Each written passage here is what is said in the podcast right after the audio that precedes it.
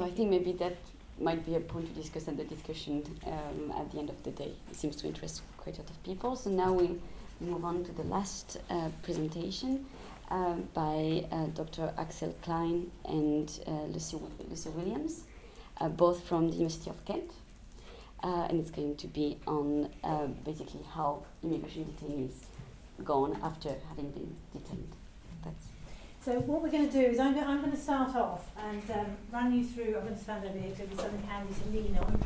Um, we're just at the beginning of, of the research process, and unfortunately, we don't yet have the, the rich qualitative data that Melanie's got, but we are hoping to get um, something, uh, something towards that. So we're right at the beginning of the process. Uh, so what's where this came from is work with a very small charity in Kent that works in Dover Immigration Removal Centre, which is focused particularly on getting people released, on getting people out of detention, chiefly through finding some some way in their legal case, finding them a solicitor if they haven't got one, and particularly in finding bail sureties to get people released. So in this in this work, and I'm sure those of you who know about what happens after release, getting out of the doors of detention is, is only the, is just the beginning of the next stage.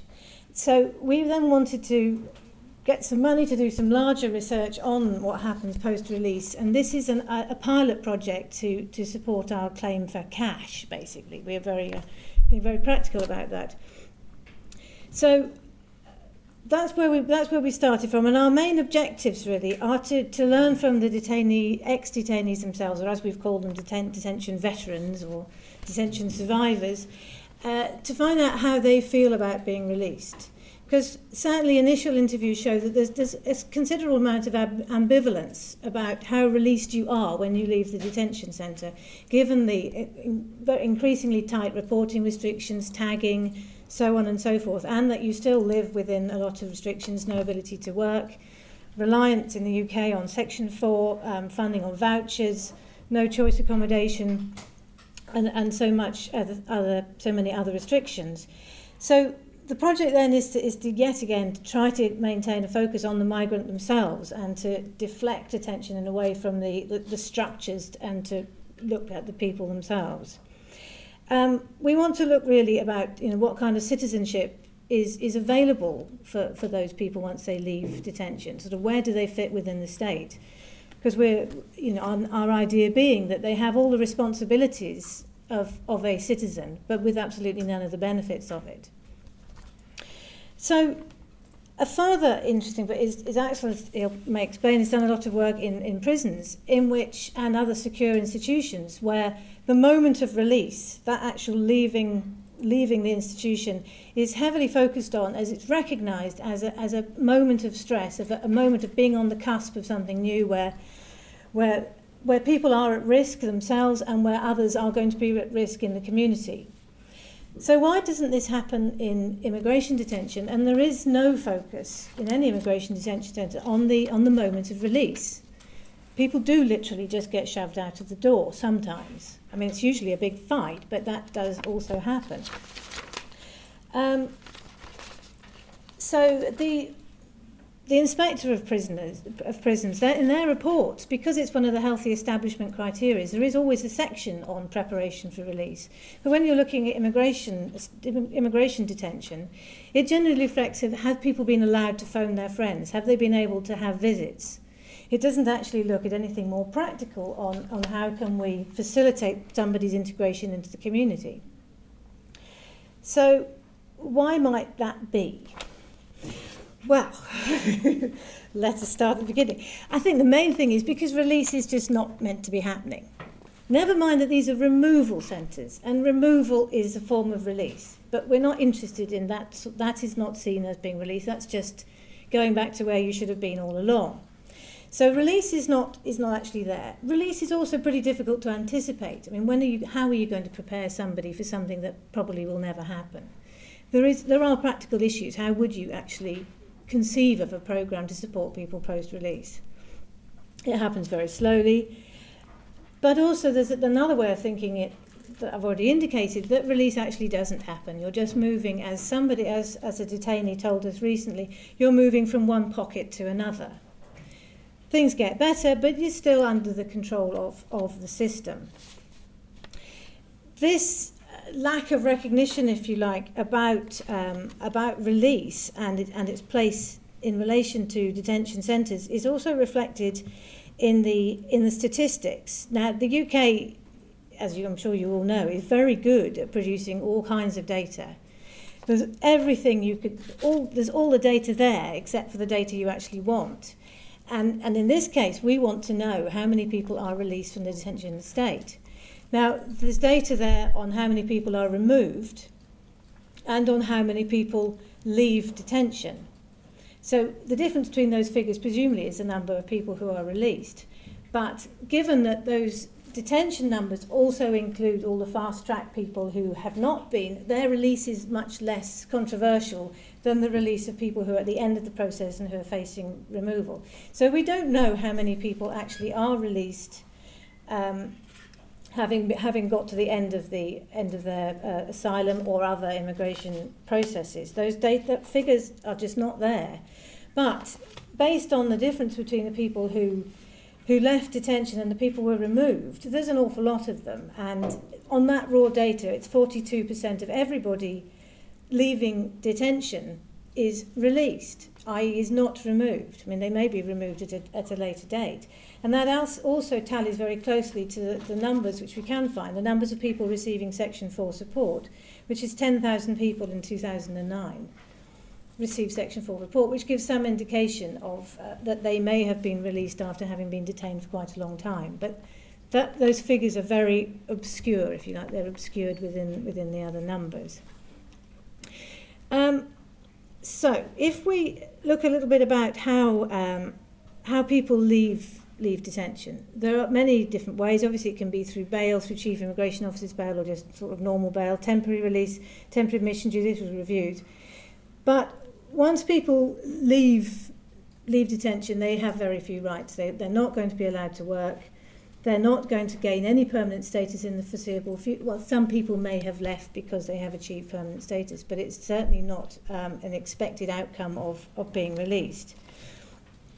Uh, the data we have collected, well, we've done a few interviews with deta- people who are currently detained who have been released in the past and who have, have found being on the outside a, a very difficult um, difficult circumstances. And then I think from work within the, the charity on people who've been released, uh, it's extraordinarily difficult for people who have been in detention for a long time to cope on the outside. They have no, a, as most of you will probably know, they've got no choice accommodation. They're, in, they're accommodated wherever wherever they're placed by by the Section 4 accommodation or, or whatever, they may be separated effectively from any social networks they have in the country. They're not, they're not eligible for work or oftentimes are not eligible for education either. So, you know, we, we, we hear of, of cases of people who are, who are living in, in shared accommodation with people they're extremely afraid of, who, you know, who have no support other than possibly their surety who may live a long way away from them or their prison visitor. And I think certainly it's a very people become very vulnerable while they're while they're they're in that that situation. Um, right. Okay. So we've talked about the the problems of that, and then also, of course, these people are very vulnerable to to committing um, criminal offences. As that, what else are they supposed to do to get by? And, and that, that, so this, the point of criminalisation, which Melanie's talked about already quite a lot, is, you know, continues certainly once po- post-release. Um, sorry, I'm losing myself in my notes here a bit. Which is a common problem. So our our research then we are we, we did struggle quite quite hard to get it through the um, the the ethics committee, and certainly a lot of the ethics to, to relate to Melanie's issue earlier that a lot of the problems with with the ethics was how are we going to find these people, and I think that's actually quite a good point because the people that that we have we are able to establish contact with are people who have been successful if you like in that they have a, a surety and that they have some some support. They presume they often have solicitors that we're in touch with. So the actual we are quite likely to get quite a skewed a skewed sample of people who've been relatively successful post release But again, success is something that, that Axel may well pick up on. Success is an entirely relative term that, that is success managing to keep body and soul together is success managing to establish a, a fresh claim for asylum managing to, to reconnect with communities or is success actually getting by and being able to establish a criminal lifestyle that works quite well. Thank you very much. Uh, there is there are issues there uh, about that but i think we expect to find we expect to find evidence of people living on the outside so who, who are outside outside the sort of the, the pale of, of citizenship, who who some of whom may manage to to survive quite well like that in um, in the nether regions of society, who are in a way freed from their civic responsibilities because of their being criminalised and completely on the outside, so long as they don't get picked picked back up again.